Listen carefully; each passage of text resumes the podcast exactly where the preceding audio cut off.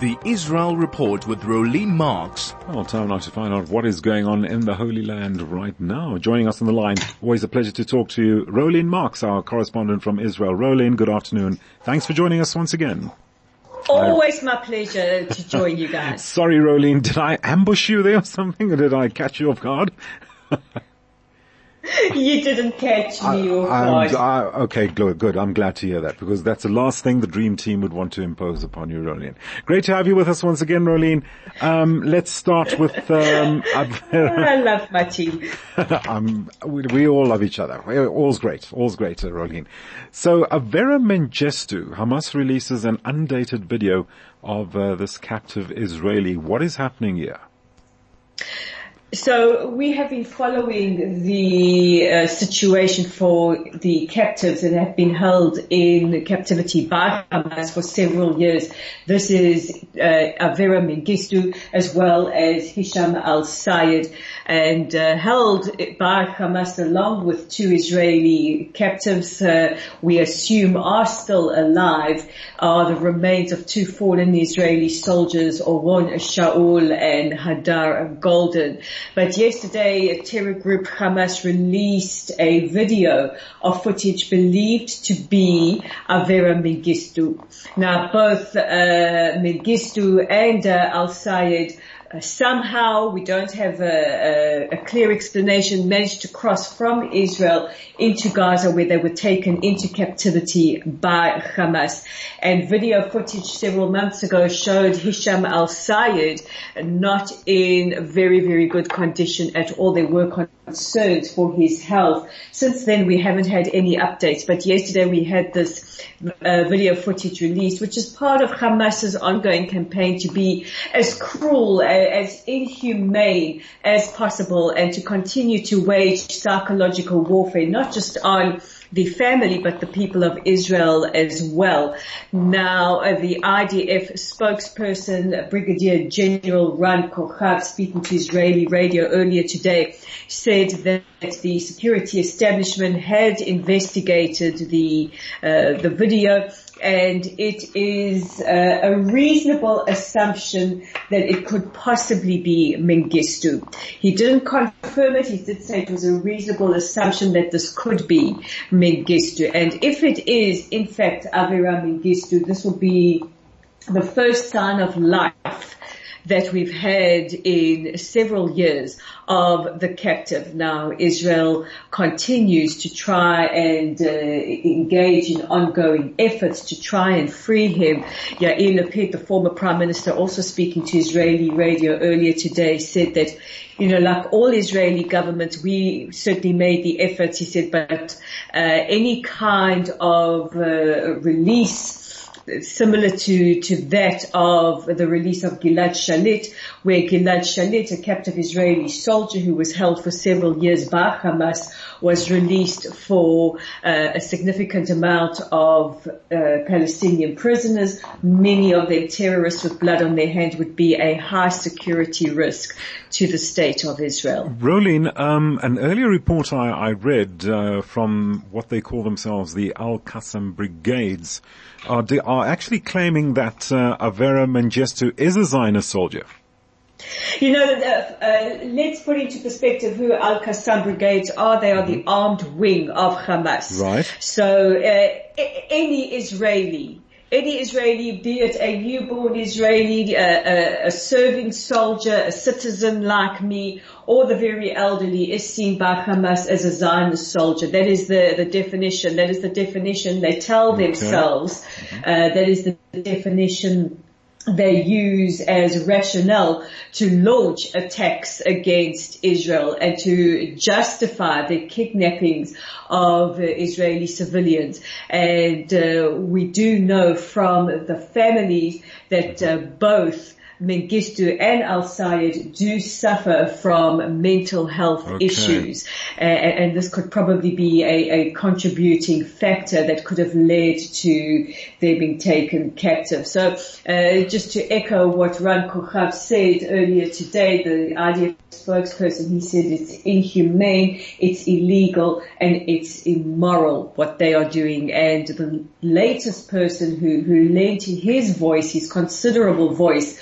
to uh, not only meeting with the families of Mengistu al uh, uh, al Sayed, but also the families of fallen soldiers Oron Shaul and Hadar Goldin was His Holiness Pope Francis, who has appealed to the international community as well to do as much as possible to release uh, these two Israeli civilians back to their families and the bodies and the remains of uh, Shaul and Goldin back for burial. Well, certainly we can just hope for the best, uh, Rolene, um, yeah, for them. Let's uh, look at uh, President Herzog now continuing ongoing mediation efforts and uh, he's, either, he's either speaking to or he'll meet with the Supreme Court President Esther Hayut and PM Netanyahu. How has that gone? Well, well, actually, literally about 10 minutes ago, we had news in on that subject just before I get to President Herzog. The uh, Justice Minister, Yariv Levin, has met or is in the process of meeting with uh, Chief Justice Esther is the President of Israel's Supreme Court. Now, this is the first time that they are meeting face to face since uh, he made his announcement about sweeping uh, judicial reforms and she made her very, very strongly worded statement that should these uh, go forward, this the 75th year of, uh, of Israel's independence will be the year that democracy came to an end. Now, ongoing with his efforts is President Herzog. He, he copped a lot of flack over the weekend. Many Israelis saying, Mr. President, you are not doing nearly enough in your albeit very limited power to to express the concerns of Israeli citizens and try to mitigate the situation. So mm. uh, he has spoken to the the president of the Supreme Court.